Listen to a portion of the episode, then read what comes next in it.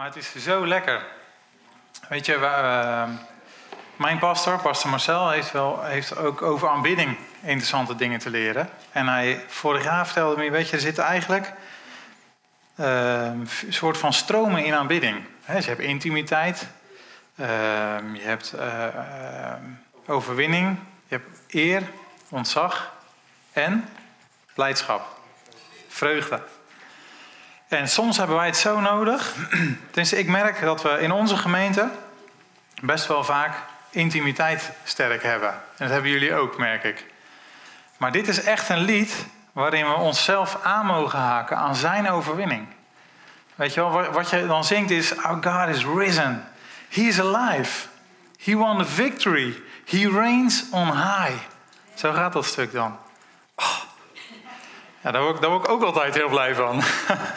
dus vandaar komt blijdschap erachteraan. Maar waarom ik dat zo gaaf vind, is omdat ik daar vandaag ook met jullie over wil praten. Ik heb een, uh, een mooie titel bedacht. Van falen naar succes. En ik, ik bedacht hem en ik dacht, oh, dit is echt zo'n afschuwelijk boekje. Vinden jullie niet? Zeven stappen. Ja, van falen naar succes. Of, of je zou ook kunnen zeggen, uh, nederigheid en hoe ik het bereikte. Ja, verschrikkelijk. Van falen naar succes. En toch is dat waar ik vandaag met jullie eigenlijk wel naar wil kijken of met jullie over wil hebben. Want uh, ik sta voor jullie als een succesvol man. Cool. Amen. Er is iemand die mij het gunt. Dankjewel, broeder. Net getrouwd. Gefeliciteerd. Gaaf. Nou, ook voor jullie een mooie, een mooie boodschap. Waar succes vandaan komt. Weet je, ik, ik ben gelukkig getrouwd. Ook. Ik heb een pracht van een vrouw. En ook echt een, weet je, dat is niet alleen de buitenkant, maar het is ook echt gewoon een gave vrouw. Echt gaaf. Ik zal er verder niet over uitweiden. Ik heb ook twee schitterende dochtertjes. Pareltjes van meisjes. Oké, als ik heel eerlijk ben, zijn ook een beetje spoken soms. Heel ondeugend. Ik zou zeggen, echt vrouwen willen altijd het laatste woord hebben. Amen. Zie je? Maar ze beginnen het al te leren. Gisteren zei mijn oudste dochter Nova, die is vijf. Die zei, mama, uh, in de kerk is het altijd zo dat mannen spreken het woord van God... en uh, vrouwen zorgen voor de kinderen. dus Radna was een beetje offended. ik zei, nee schat, dat is prachtig. Weet je wel, laat ze maar gewoon leren dat vrouwen hebben hun plek die eervol is. En dat hoeft echt niet alleen kinderwerk te zijn. Maar mannen, dat, dat zij het beeld heeft van mannen spreken het woord van God, fantastisch. Zo mogen wij mannen zijn, toch? Voor ons gezin. Hè? Nou ja, ik vond het in ieder geval heel gaaf. En hoopvol. Ik denk, soms lijkt ik er niet doorheen te komen bij zo'n klein mormeltje. Ik denk, luister nou gewoon, weet je wel. Ik ben je vader. I know what's best. Maar goed, soms moeten ze dat gewoon ook ontdekken. En dat mag. Weet je, en daarnaast ook prachtig huis. Ik heb net heel mijn achtertuin uh, laten doen. Geweldig. Ik, ik uh, heb een bedrijfje. En ook dat is heel succesvol. Dus ik heb nu, we zijn nog geen half jaar verder. En uh, ik, ik zit al boven mijn jaaromzet van vorig jaar. Wauw.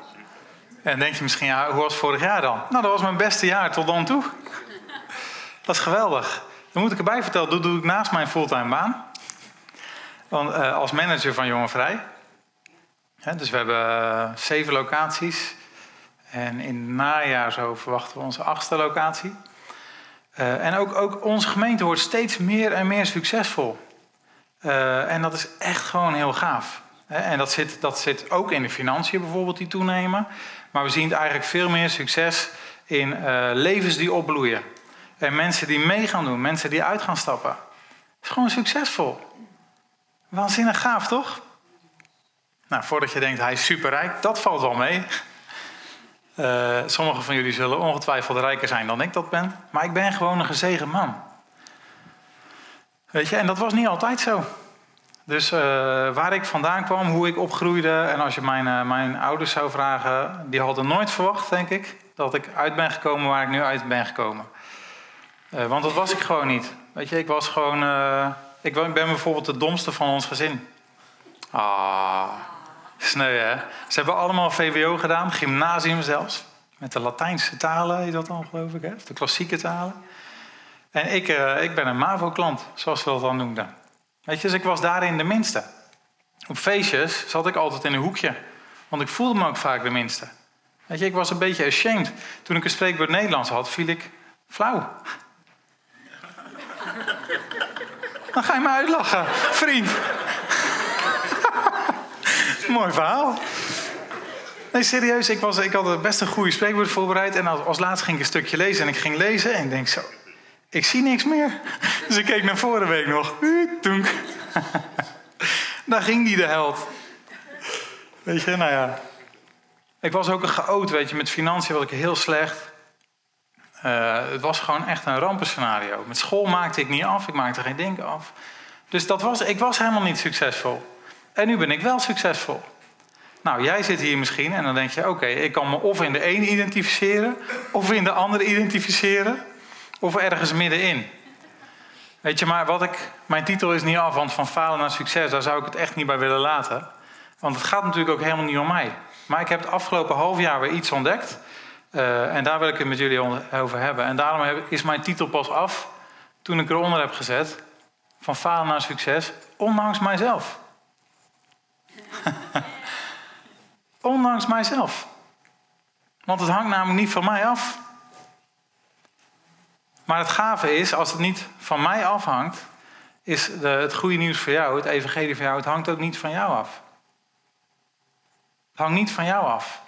En ik, ik merk dan soms, weet je wel, uh, nou, dat bepaalde dingen zijn een beetje taboe nog om over te praten. Ik pak gewoon die thema's beter. Hè. Dus vorige keer toen ik hier was, heb ik over financiën gesproken. Hè, over tiende geven en zo. Dat zijn ook een beetje van die onderwerpen van mag het wel, mag het wel. En vandaag heb ik eigenlijk een woord van jullie, uh, voor jullie van de Heer. En de Heer zegt tegen je, ik wil dat jij succesvol bent. Ik wil dat jij succesvol bent. God wil van jou en van jouw leven een groot succes maken. Nou, en misschien roept dat wel ergens irritatie in je op. Of dat je denkt, eh, eh heb je weer zo'n preker.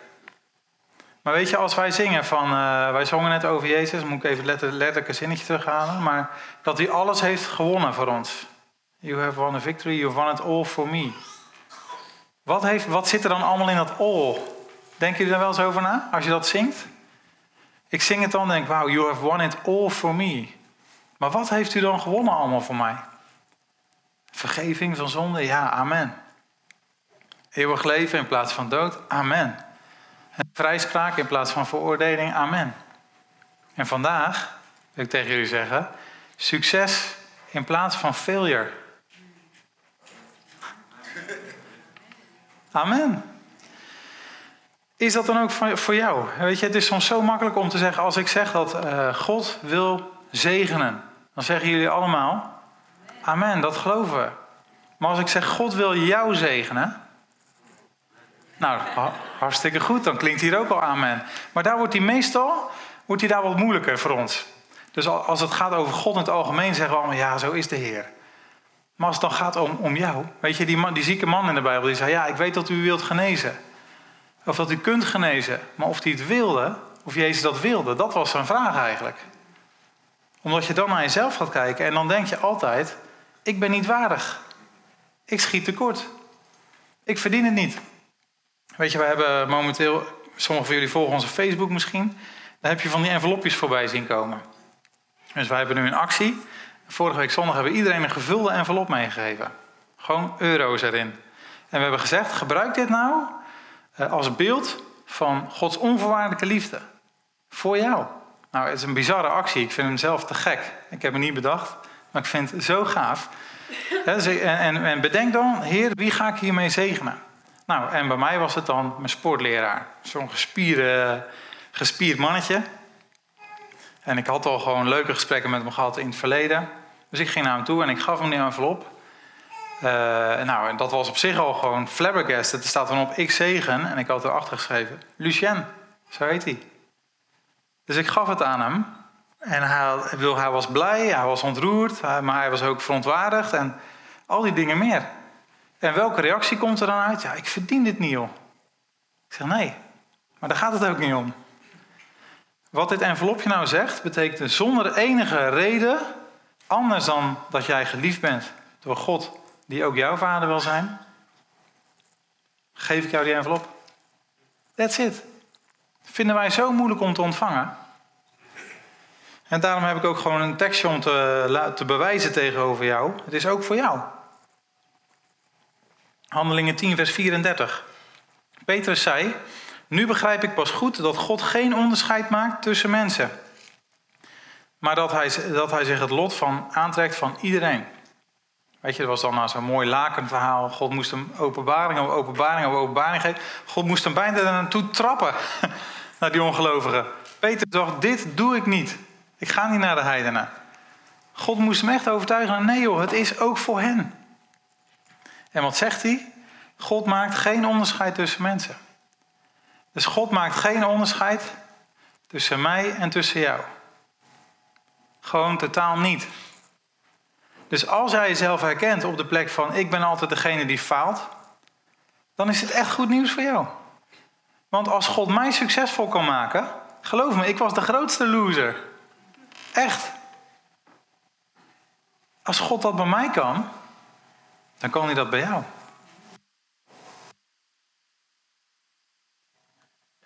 Hij wil het ook voor jou. Hij doet het weer. Want er staat ook achteraan, hij trekt zich het lot aan van iedereen. Weet je, toen ik nog helemaal met mezelf bezig was, toen al keek God naar mij. Toen al keek God naar mij. En toen mijn vader in zijn boosheid soms tegen mij zei: Stomme sukkel die je bent. En toen ik die woorden voelde hier van binnen, want dat doet meer zeer dan een klap. Toen stond God eigenlijk al klaar om tegen mij te zeggen: Nee joh, jij bent geen sukkel. Jij bent gekwalificeerd in mijn zoon Jezus voor succes. Dat is hoe ik jou zie. Maar dat moet je een keer te horen komen. Dat moet je een keer te horen krijgen. Te weten komen of te horen krijgen. En als je het hoort, dan mag dat iets ook met jouw hart gaan doen. Vandaag ook. Als dit een beetje aanklopt bij jou en denkt, oh, ik voel hem, ik voel me, ik, voel, ik herken mij in dat minderwaardige verhaal, dan klopt de Heer nu bij jou aan en zegt, maar dat is niet wat ik voor jou wil. En dat is absoluut niet hoe ik jou zie. Ik zie jou succesvol. Weet je, wat nou als je zijn leiding mist of toch de fout ingaat? Ik ga gewoon een paar vragen behandelen vandaag. Wat nou als je de fout ingaat? Dat denk je misschien wel, hè? Ja, ik, ik weet dan wel dat God dat wil, maar ik moet dat toch, weet je wel, ik moet me dan toch wel goed gedragen. Dat zit soms nog zo enorm in ons systeem. Weet je waarom ik dit thema nu heb? Omdat aan het eind van vorig jaar, uh, zo november, december, was ik echt gewoon een beetje tot hier. Uh, Rolf weet dat een beetje. Toen nog mee gebeld. Van, joh, het zat me gewoon boven mijn bed. Ik kon niet meer aan. Er was te veel werk. Uh, het ging niet lekker. Ik voelde me niet lekker. Uh, en uiteindelijk resulteert dat dan in gevoelens van... Joh, ik schiet tekort ten opzichte van mijn vrouw. ik schiet tekort ten opzichte van mijn kinderen. Want als ze gewoon kind zijn, dan word ik boos op ze. Want ik vind ze irritant als ze kind zijn. Ik wil eigenlijk dat ze zich als volwassenen gedragen. Want ik wil rust. Weet je? ik was niet zoveel met de Heer bezig. Ik zat gewoon vol. Ik had gewoon niks. Dus zo liep ik eigenlijk een beetje zo rond. Nou, huppeleke, huppelend het nieuwe jaar in. En wat was de reactie van de Heer? Hij overlaadde mij met goedheid. Snap je toch niks van? Ik niet. Ik snapte daar helemaal niks van. Ik dacht echt van, ja Heer, hoe kan dit nou? Weet je, dus ik werd gebeld naar de een naar de andere klant. Van joh, eh, ik wil ik, nieuw, nieuw dit, nieuw dat. Uh, Nieuwe zus, nieuwe zo. Dus, dus de opdrachten stroomden bij me binnen. Weet je wat ik opnieuw ontdekte? Dat is eigenlijk. Uh... Even kijken hoor. Mag u even naar Romeinen 2, vers 4. Veracht u dan zijn onbegrensde goedheid, geduld en verdraagzaamheid. En weet u niet dat zijn goedheid u tot inkeer wil brengen. En dit staat, hier staat eigenlijk iets heel erg verkeerd in, uh, in de Nederlandse tekst. Want hier staat dat God goedheid u tot inkeer wil brengen. Nou, ik weet niet wat het woordje inkeer met jou doet. Maar het roept bij mij van die herinneringen op van het avondmaal van vroeger. Van als je dan wil deelnemen aan het avondmaal, onderzoek jezelf. Ja, hallo. Onderzoek mezelf, dan had, ik, dan had, ik toch nooit aan de avondmaal mee kunnen doen. Dus dat bij deze tekst riep dat ook een beetje bij me op. Van onderzoek, weet je wel, dan kom je tot keer, dan zie je hoe slecht je bent. Maar dat staat er eigenlijk niet. In het Engels staat hij er beter. Daar staat: The goodness of God leads you to repentance. Repentance is weer dat heerlijke woordje wat jullie denken wel kennen: metanoia. Kennen jullie dat? Wie kent dat, dat woord metanoia? Dat is a change of mind with thankfulness. dus wij zeggen vaak, ja, maar je moet wel spijt hebben van je daden. Of je moet wel inzien dat je verkeerd bent. Nee, daar heeft het niks mee te maken. ik vroeg mijn ouders hele discussie over, ja, je moet wel berouw hebben. Maar toen ik, hoeveel berouw moet ik dan hebben voordat het goed is?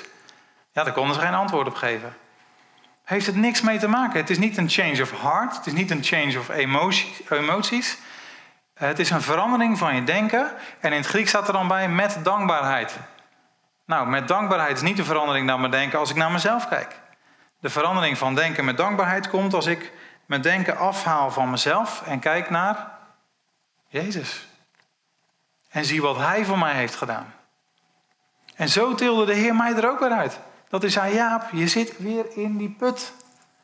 Je voelt je minderwaardig, je voelt je schuldig, je voelt je tekortkomen. Maar joh, hallo. Alsof de Heer zelf ging zingen. I am risen, I am alive. I reign on high. Hallo, zie je nog? Ik zag het gewoon niet meer. Gaan we kijken naar een vorig plaatje. Die. Als mens bestaan wij uit geest, ziel en lichaam. Dat is wel bekend, denk ik, bij jullie, hè? En toen wij zondaren waren, toen wij nog niet uh, verenigd waren met Jezus, was onze geest eigenlijk dood. En had je er twee over. En dat was het lichaam, dat is het vlees, hè, wat je kan vastpakken, wat je kan zien. En je ziel. En dat is eigenlijk wie je bent met je emoties. En wij worden eigenlijk voortdurend geleid door ons lichaam, door wat we via onze zintuigen naar binnen krijgen. Dus je hoort verkeerde woorden en die doen iets met jou. Die gaan in jouw ziel zitten. Jij gaat iets geloven over, over jezelf wat, door wat van buiten naar binnen is gekomen. Of hetzelfde is, je krijgt symptomen in je lichaam van ziekte en jij gaat geloven, ik ben ziek. Of al die dingen meer. Of als jij naar jouw leven kijkt, dan denk je, ja, maar ik zie toch ook alleen maar falen. Hoe kun je nou zeggen dat ik succesvol ben? Dat komt omdat wij een verandering moeten maken. Dus wij moeten loslaten wat we met onze zintuigen zien. En wij moeten ons bekeren, omdraaien naar de geest. En wat is die geest dan? Dat lezen we nu in 1 Korinthe 6, vers 17.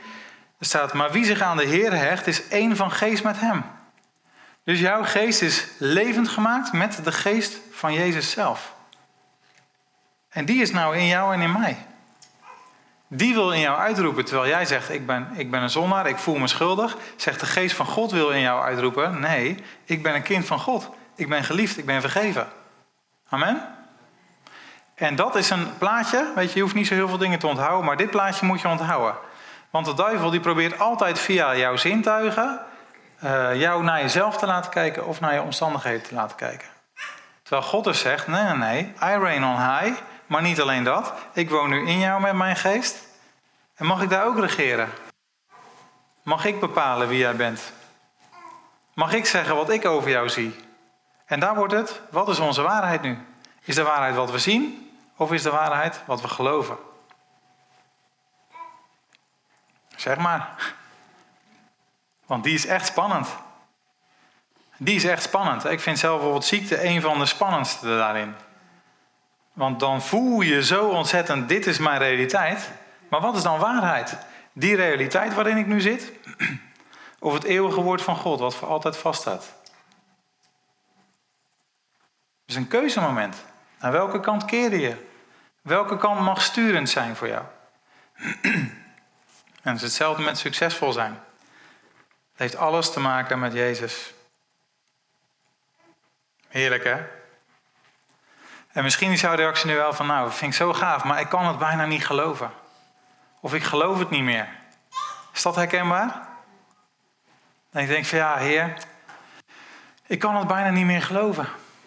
Weet je, maar er zit weer ik in de zin. En het gaat niet om wat jij gelooft. Het gaat om wat Jezus gelooft. Galaten 2, vers 20. Ik zelf leef niet meer, maar Christus leeft in mij. Mijn leven hier op aarde leef ik in het geloof in de Zoon van God die mij heeft liefgehad en zich voor mij heeft prijsgegeven. En dit staat dan in de Nederlandse eh, vertaling. Hè? Dus uh, leef ik in het geloof in de Zoon van God. Maar als je de Engelse erbij pakt, of de Statenvertaling of de grondtekst, staat er eigenlijk: leef ik nu door het geloof van de Zoon van God. Wauw. Snap je hem? Snap je wat het verschil is of niet? Het verschil is, ik leef in het geloof in de Zoon van God. Ik geloof in Jezus. Ja, maar daar zit vaak dus de moeilijkheid. Dat vind ik soms lastig. Soms ook gewoon wakker en dan geloof ik helemaal niet zo heel erg veel. Dan denk ik vooral gewoon, bah. heb je weer zo'n dag, weet je wel? En dan moet jij geloof gaan hebben voor, uh, nou, weet je, ondanks hoe ik me voel, ik ga succesvol zijn. Dat is lastig soms. Dat weet de Heer. En daarom staat hier ook, nee, je leeft, hè, dus jij leeft, dat middelste popje leeft in het geloof van de Zoon van God voor jou. Want Hij heeft zichzelf voor jou prijsgegeven. Hij heeft gezegd, daar toen hij aan het kruis ging, joh, jij bent het wel waard. Jij gaat niet blijven zitten in dat, in dat falen, wat, en wat bovendien ook nog eens komt omdat de wereld dat over je heen spreekt. Weet je? Nee, jij gaat door op basis van wat ik over jou geloof en wat ik over jou spreek, succesvol zijn. Jij gaat niet, hè, er staat ook in de, in de Bijbel, je zal niet de staart zijn, maar de kop. Niet de eerste, niet de laatste, maar de eerste. Dat is wat Jezus gelooft. En daar mogen jij en ik in rusten. En dan moet ik even mijn iPhone pakken, want ik zie dat hij mijn ding niet helemaal gedownload heeft. Dus dan wordt hij opeens heel wazig. Moeten jullie kijken? Dat is echt grappig. Dan kan ik het lezen en hier niet meer. dus ik mag even even een tas. Ik heb maar goed is ook op mijn, op mijn uh, iPhone staan. Ja, we zijn van alle technieken, hè?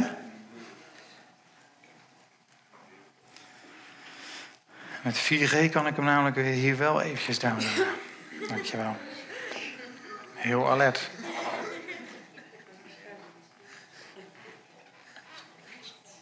Dus ook hierin weer, weet je wel?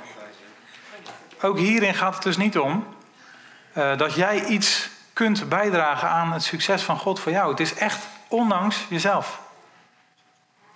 Dat vind je misschien lastig, want sommigen van jullie denken wel van nee joh, maar ik kan het best wel, ik ben best wel succesvol. Nou, als je daarin zit, dan heb je een mate van succes. Maar zelfs dan, dan zit je sowieso gelimiteerd. Want dan gaat het bij jouw maat van succes blijven. Maar dan zou ik je ook willen vragen: hoe komt het eigenlijk dat jij zo succesvol gekomen bent? Ja, ik kan dat gewoon goed. Oh, en hoe kun jij dat eigenlijk goed? Is dat misschien een gave van God? Weet je, dus wij moeten echt loslaten. Trots of minderwaardigheid zijn allebei dezelfde dingen bezig met zelf. Moeten we loslaten. Nou, um, kun je dan helemaal niks doen om, om het succes van God in je leven te krijgen? Jawel, je kan iets doen. En ik heb eigenlijk drie dingen vandaag. Uh, het eerste is, neem de gezegende plek in. En dat betekent, jij bent de meerdere. De mindere, sorry. Daar heb ik twee teksten bij, Hebreeën 7. Het staat buiten kijf dat de mindere altijd gezegend wordt door de meerdere. En uh, Johannes 12, vers 22. Eh, maar Jezus antwoordde hun en zeide: De uur is gekomen dat de zoon des mensen verheerlijk moet worden. Voorwaar, voorwaar, ik zeg u: indien de graankorrel niet in de aarde valt en sterft, blijft zij op zichzelf. Maar indien zij sterft, brengt zij veel, brengt zij veel vrucht voort. Weet je, dat is, dat is hoe het is. Wij moeten altijd op de mindere plek blijven staan. Dus we zijn net bij de voorbeden ook nog van, weet je, soms worden we familiair uh, met, met de genadeboodschap. Soms denk je, ja joh, ik weet het nou allemaal wel. Het is allemaal wel oké. Maar het is niet vanzelfsprekend. Het is niet normaal uh, dat ik vergeven ben. Het is niet normaal dat ik onvoorwaardelijk geliefd ben. En dus moet ik altijd op die plek van genade blijven staan en zeggen, Heer, u bent de meerdere en ik ben de mindere. Ik schiet gewoon tekort. En Jezus zegt hier, en er zit een beeld in van, joh, je moet sterven aan jezelf voordat je pas echt vrucht kan dragen. Anders blijf je op jezelf. Maar wil je echt vrucht dragen, dan moet jij sterven en opstaan in mij. Petrus was ook was zo'n iemand met hart en ziel en passie. En dat doen wij vaak minachtend over, maar het is geweldig. Hij stapte notabene uit de boot. Wauw. Weet je, hij had, hij had geloof. Maar het was nog zijn geloof. En dat, dat was mis. Dat ging hem niet worden. Dus uiteindelijk, Petrus verraadt Jezus. Degene die zei, al zullen al deze, dat zegt hij over zijn eigen vrienden, u verlaten, ik nooit. Ja hoor. Ja hoor, Petrus. Ook jij gaat het niet redden. Dus als Petrus hier zit vandaag, Petrus, je gaat het niet redden. Jij en jouw geloof, jij en jouw passie gaat hem niet worden, zegt de Heer tegen jou. Alleen mijn geloof en jou gaat het worden. Alleen mijn geloof. En weet je hoe, hoe Jezus dan Petrus herstelt? Dat is de eerste naar wie hij toe gaat. Als hij opstaat. Weet je, en Petrus, de verrader, daar zegt hij drie keer tegen. dus Petrus verraadt hem drie keer en Jezus zegt drie keer, wijd mijn lammeren. Jezus herstelt Petrus in, in eer eigenlijk. Hij herkent helemaal Peters hart van, nee Petrus, dit wil jij ook. Maar het is door mijn geloof. Het is door mijn kracht, niet door jouw kracht. En dat is voor ons ook zo. En dat is ook, dat is ook in je werk zo. Dus de houding van de mindere aannemen is ook. Uh, weet je, bijvoorbeeld naar je baas. Hè? Dus ik zie ook mensen, ook in onze gemeente, die dan rondlopen van: Oh, de Heer wil me zegenen. En uh, naar hun baas toe eigenlijk veel: Wanneer ga je me nou eens uh, promotie geven dan? Want de Heer wil mij zegenen. Je staat een beetje in de weg. Dat is even heel, heel erg gechargeerd. Maar snap je, maar dat is niet de goede houding. Dat is niet de mindere houding. De juiste houding, ook in je werk, is de houding van minder, mindere zijn ten opzichte van je meerdere. Dat betekent dat jij jouw baas tot zegen wil zijn. En dat je gunst van God verwacht en succes verwacht als eerste om Hem rijk te maken. Want daar word je voor betaald. Snap je de, de, de nederige houding daarin? En dat is een hele grote hoor. Echt, ik zie echt mensen die, mensen die zich onderwerpen, die durven de minste te zijn, die worden opgetild door God. Dat deed Jezus zelf ook. Humbly you came, zongen we net, als we in het Engels hadden gezongen. Humbly you came to the earth you created. Weet je, hij, hemelse Heer, had ook kunnen zeggen: Hallo jongens, ik ben Jezus hoor, de. Maar dat deed hij nooit. Deed hij nooit. Hij zegt: Ik doe en ik zeg wat ik de Vader heb zien doen.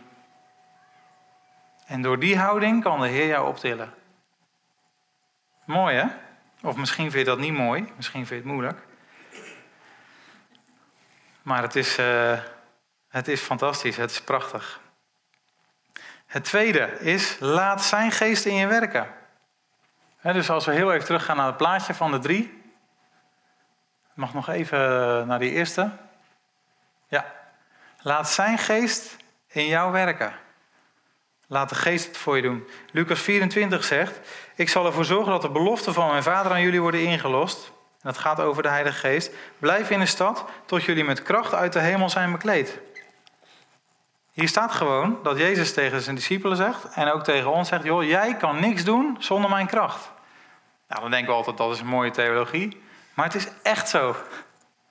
Wij kunnen niks doen zonder de kracht van God. Pas als Hij in ons gaat werken, dan wordt het effortless. Dan, en effortless wil zeggen, ja, ik gebruik veel Engels, sorry. Uh, dat wil zeggen, zonder je eigen werken, zonder zwoegen, zonder dat jij je best hoeft te doen. Het is Gods kracht die het door je heen doet. bijvoorbeeld, ooit rookte ik, ook nog een keer, hè? Ik rookte. En ik kon daar gewoon niet mee stoppen zelf. Zelf lukte mij het niet. Toen heb ik tegen de Heer gezegd: Heer, ik wilde hier graag mee stoppen. En ik ben gaan doen wat Pastor Prins adviseert. Ga nou terwijl je rookt zeggen, ik ben gerechtigheid Gods in Christus. Je gaat gewoon de waarheid spreken, tegen je gevoel in. En eerlijk waar, ik werd op een moment wakker, van de een op de andere dag klaar. Weg. Ik heb nooit meer sinds, sinds dat moment, en dat is nu jaren geleden, ook maar enige beetje zin in een sigaret gehad. Absoluut 0,0. Dat is wat de kracht van de Heer doet. Dat kan ik niet zelf. Dat kunnen jij en ik niet zelf. Maar de Heer kan het wel. Nou, we hebben de geest. Wanneer kwam de Heilige Geest? Toen Jezus naar de hemel ging en dan ietsje later werd hij op de Pentecost Pinksteren werd hij uitgestort. Ehm, en toen kregen ze de geest. Ze kregen de geest. Weet je dat, dat Pinkster ook al in het Oude Testament bestond? Wist je dat? Ik wist het niet. Maar in, ze hebben, in het Oude Testament hadden ze ook al een Pentecost. En toen vierden ze het krijgen van de wet. Dus Jezus vervangt altijd het, het oude door het nieuwe.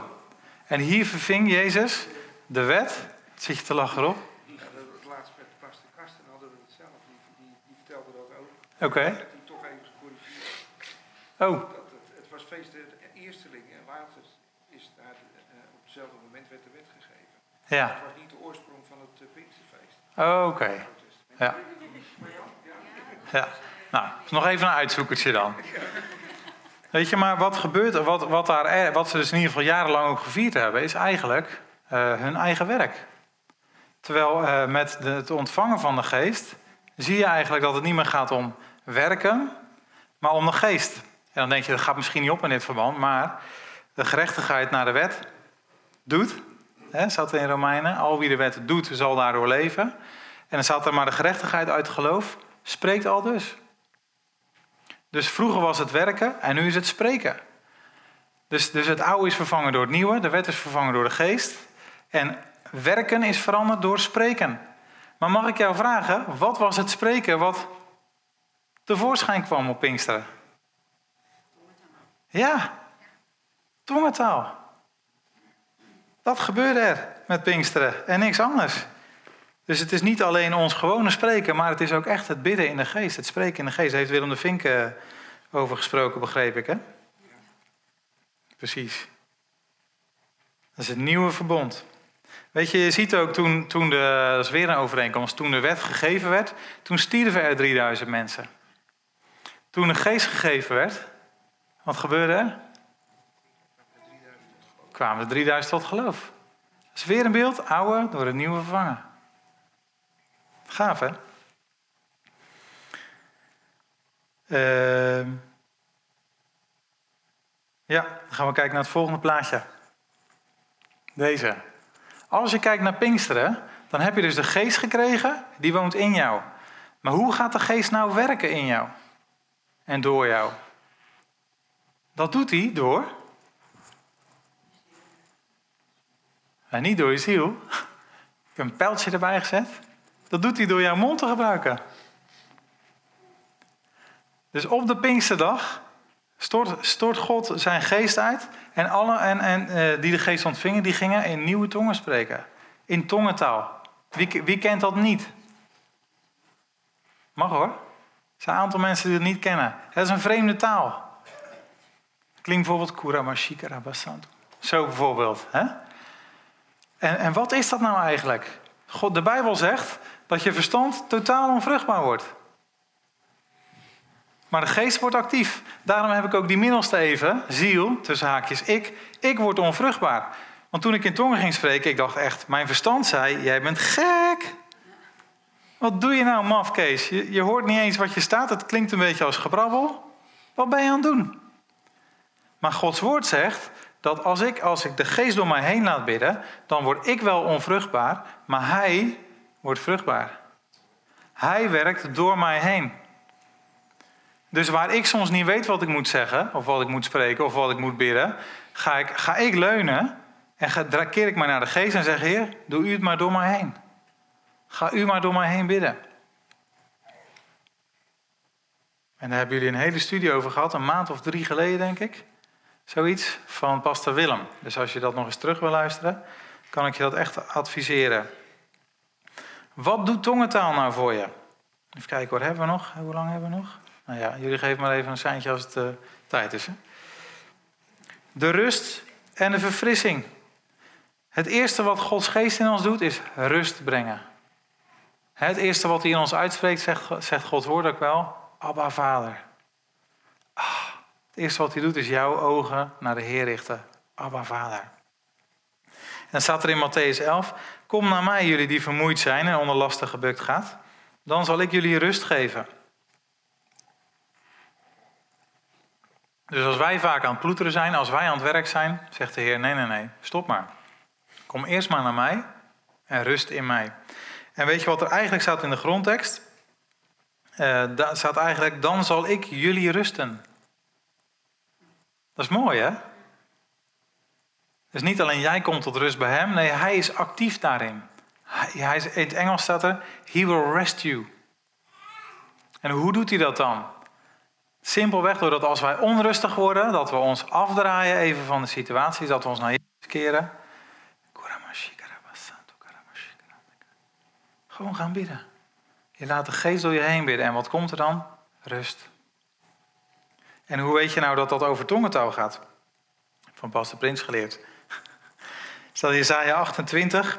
For with stammering lips and another tongue, he will speak to this people. To whom he said, This is the rest which, with which you may cause the weary to rest. And this is the refreshing. Dus dit gaat over de belofte die ging komen. En er staat gewoon weer stammering lips and another tongue. Tongentaal is er voor jou gegeven. En als het eerste wat de Heer daarmee doet, is jou de rust insturen. Dat is het. En als we heel eerlijk zijn, ingaan in de rust, dat is voor ons vaak ook knijter moeilijk. Of niet? Het enige waarvan Paulus zegt, let als labor, hè, dus laten we werken. Het enige waar hij dat over zegt, is ingaan in de rust. En God weet dat. God weet dat wij het moeilijk vinden als jij, stel je, je baan staat onder druk. Je krijgt te horen van, joh, reorganisatie. Hè, daar heeft mijn vrouw ook mee te maken. Zit, werkt ergens in de zorg. Van, er gaat 30% moet eruit. Nou, het eerste wat er gebeurt met je is, en je kijkt naar je situatie en je denkt, oh, oh inkomen van, van mijn partner, uh, mijn kinderen moeten nog dit of dat. Hoe moet ik dat gaan doen straks? En je gaat, weet je, je gaat actief. Je gaat uh, kijken van, maar ga ik er dan uit? Je gaat met je baas praten. Uh, je gaat overleggen, moet ik misschien iets anders gaan zoeken? Terwijl weet je wat God nou doet? Die zegt eigenlijk tegen jou, voordat je nou iets gaat doen, voordat jij iets gaat doen, kom naar mij. Van wie is het de eerste reactie om in de geest te gaan bidden als je slecht nieuws krijgt?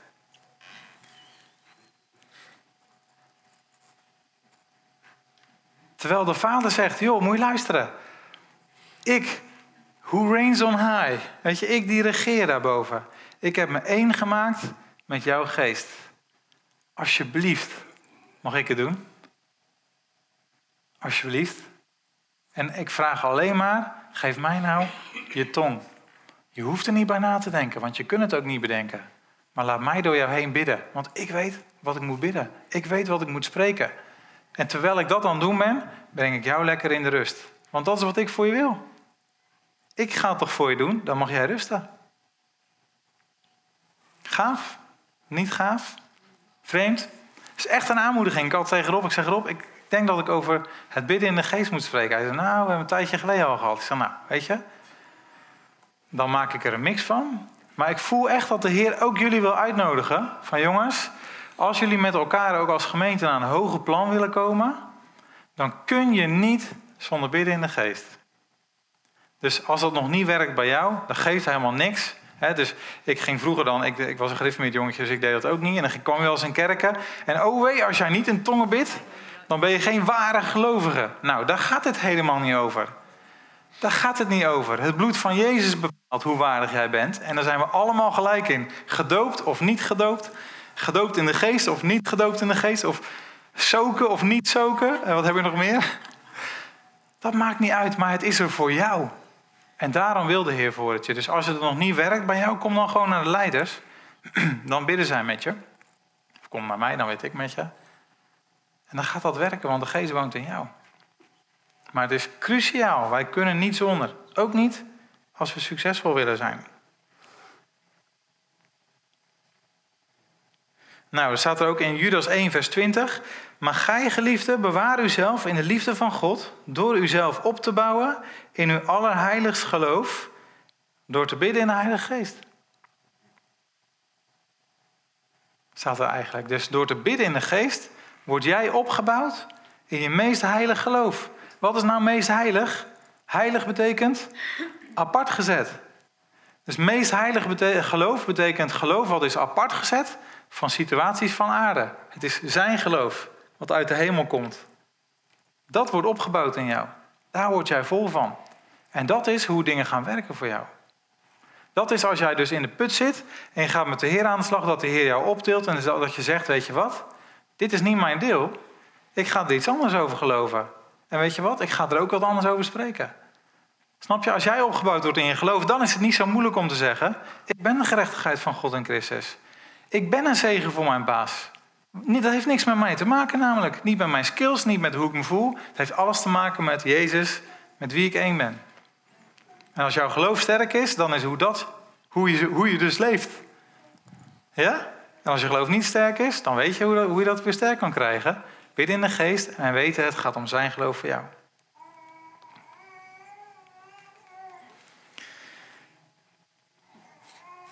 Ik had er ook nog bij gezegd, weet je, als de Heer het huis niet bouwt, kennen jullie die? Dan zoeken wij te vergeefs. En als de Heer het huis wel bouwt, dan spannen wij ons in met zijn kracht. Snap je, dan wordt het wel een succes. En dat huisbouwen heeft ook echt hiermee te maken. Want jezelf opbouwen in je allerheiligste geloof, dat heeft Pastor Willem ook verteld, dat is in het Grieks oikodomio. En dat betekent letterlijk huis bouwen. Huis bouwen. Dus als wij met elkaar bidden in de geest, dan bouwt God het huis. Ja, dus als jij in deze gemeente zit en je ziet het leiderschap, er zijn wat veranderingen in geweest de afgelopen twee jaar, de afgelopen jaar ook.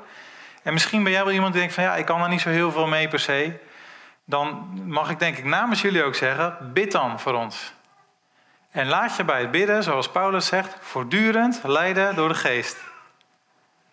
Want wat het leiderschap nodig heeft, weten jullie soms niet. Weet het leiderschap soms niet. Wij moeten het alles van de geest hebben. Daarom bid in de geest. Dan wordt deze gemeente een heerlijk, glorieus huis. Voor jou en voor alle andere mensen. Amen. Heb jullie genoeg aangemoedigd om te bidden in de geest? Of moet ik nog bij zeggen dat Paulus het meer dan wie dan ook deed? En dat hij zou willen. Nou, ik hou op. Ga het zelf maar lezen. De laatste, dat is het derde punt, is maak gebruik van het lichaam. En daar heb ik een Bijbeltekst bij, maar die ga ik lekker niet meer doen. Weet je, wij zijn als, wij zijn als Nederlanders ontzettend individualistisch. Heel erg individualistisch. Ik ging naar Brazilië en daar eh, gingen we met die missie. Daar heb ik twee keer geleden volgens mij over verteld hier. Uh, maar wat mij zo opviel is dat als je die gasten daar vraagt, maakt niet uit, een verslaafde, een gevangene of iemand op de straat.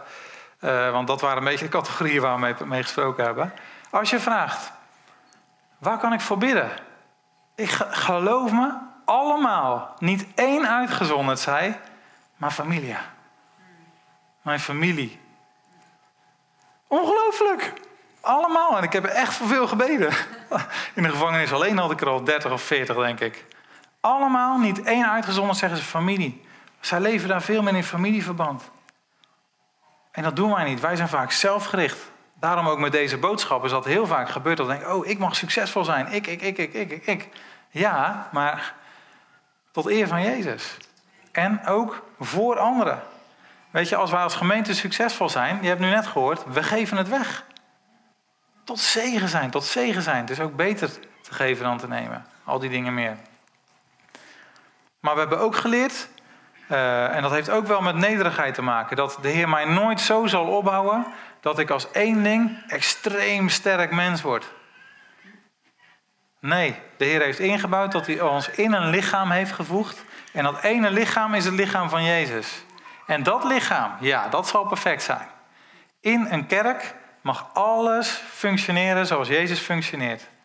Volle bak gezond, altijd overvloedig, geen zorgen, overvloed aan liefde en warmte voor elkaar, fijngevoeligheid, wijsheid, kracht, intimiteit. zit allemaal in één lichaam. Maar het zit niet in één persoon.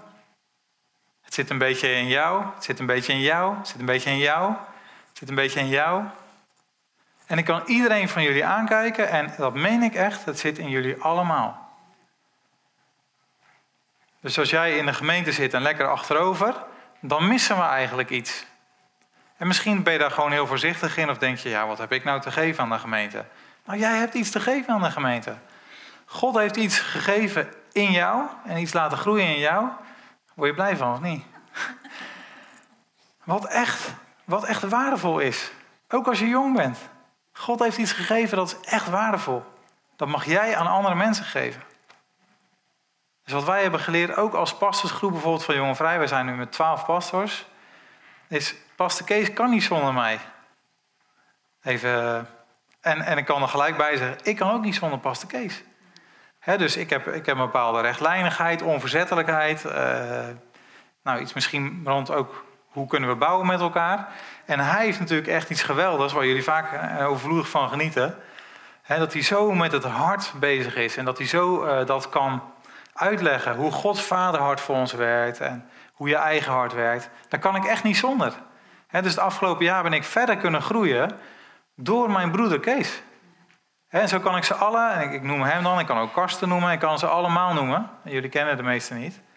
En samen vormen wij een lichaam wat verschrikkelijk sterk is. En weet je wat ook zo mooi is? Als je, ik hou heel erg van eh, nou ja, die trainer waar ik het over had, dat is een, kickbox trainer. Ik vind dat gewoon leuk. Een beetje, ik hou wel een beetje van, van stoere sporten en zo. En dus vind ik ook de film 300 leuk. Ik weet niet of jullie die gezien hebben. Sommige mannen. Nou, dat is bruut geweldig gewoon. En het gaat over het, het, gaat over het eh, ja, het is ook een mooie film. Het gaat over eh, een eh, geschiedenisverhaal van de 300 Spartanen die zich dan verzetten tegen zo'n Perzische gek.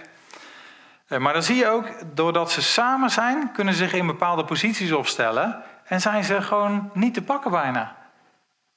En, zo, ik dacht, en ik denk dan wel ook als ik zo'n film kijk, dit is gewoon wel hoe de gemeente ook werkt. Alleen zijn we allemaal zwak. Moet je gewoon realiseren. Jij kan het niet alleen. Dan kun je hoogstens een recht schild voor je zetten en naar voren kijken en denken, haha. Maar dan staat die duivel in je rug. En dan doet hij, haha. Maar het is als we elkaar vastpakken in liefde en in verdraagzaamheid en geduld. En dat we de mindere willen zijn voor de anderen. Het is als we dat doen, dan worden we verschrikkelijk sterk. Dan kun jij succesvol worden. Ik heb bijvoorbeeld verteld over mijn huwelijk. Nou, ik kan je vertellen, dat begon helemaal niet zo glansrijk. En bij mij was er uiteindelijk een hartkliniekje nodig. Dat heeft het nodige in mij veranderd. Snap je? Waardoor ik nu kan zeggen, ja, mijn, succes, mijn huwelijk wordt meer en meer en meer succesvol. Maar dat is dus niet door mezelf, door hoe gaaf ik ben. Dat is echt ondanks mij. Weet je, maar daar heb ik dus ook anderen voor nodig gehad die mij feedback geven. En die zeggen, joh, weet je, misschien moet je het zo aanpakken of anders aanpakken. Of als op de momenten dat ik het gewoon even echt niet meer zag zitten. Dat ik niet dacht, ja, ik ga dat niet zeggen tegen de mensen in de gemeente, want daar schaam ik me een beetje voor. Ik kom soms mensen tegen die zeggen, ja, dat ga ik echt, nee, dat ga ik echt niet vertellen hoor. Nee, daar schaam ik me echt voor, dat ga ik echt niet vertellen. Ik zeg, nou, daar ga je echt heel veel gelukkiger van worden, hè. Ga je echt blij van worden, daar gaat je huwelijk echt van overleven.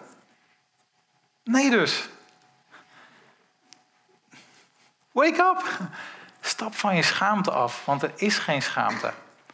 Ik kan van iedereen hier zeggen, joh, er zal geen verhaal komen uit jullie midden wat ons doet schrikken. Waarvan we denken, oh, echt waar? Oh, ik moet even voorzichtig zijn. Nee hoor. Nee, maar het is echt niet zo. En als dat zo zou zijn, dan moeten wij vervolgens, dan mag jij zo iemand eraan herinneren van joh, weet je, hier heb ik gewoon hulp bij nodig hoor. Ik heb nu niet nodig die iemand die zegt, wat ik zelf ook al zeg, van ja, hoe kon je dat nou doen? Nee, ik heb echt even iemand nodig die zegt van joh, weet je, en toch is er vergeving voor jou. En toch is er geduld voor jou. Ja, maar ik zit al zo lang nou, hoor ik al die boodschap en nog steeds is er niks veranderd in mijn leven. En toch is Jezus dezelfde voor jou. En toch gaat het wel een succes worden. Amen? Op een rijtje ziet dat er dan zo uit. Eigenlijk niet meer op een rijtje. Weet je, als we echt succesvol worden, en dat worden we, dan worden die drie facetten van mens zijn, worden eigenlijk één. En dan wordt het niet meer, hoeveel zijn er hier vandaag? 60? Zoiets? 70, 50? Nou, ja, 60? Dan worden het niet meer 60 losse mensen, maar als mensen hier binnenkomen, dan proeven ze één. En dan proeven ze Jezus. En Jezus is altijd succesvol. In jou en in de gemeente. Amen. Amen.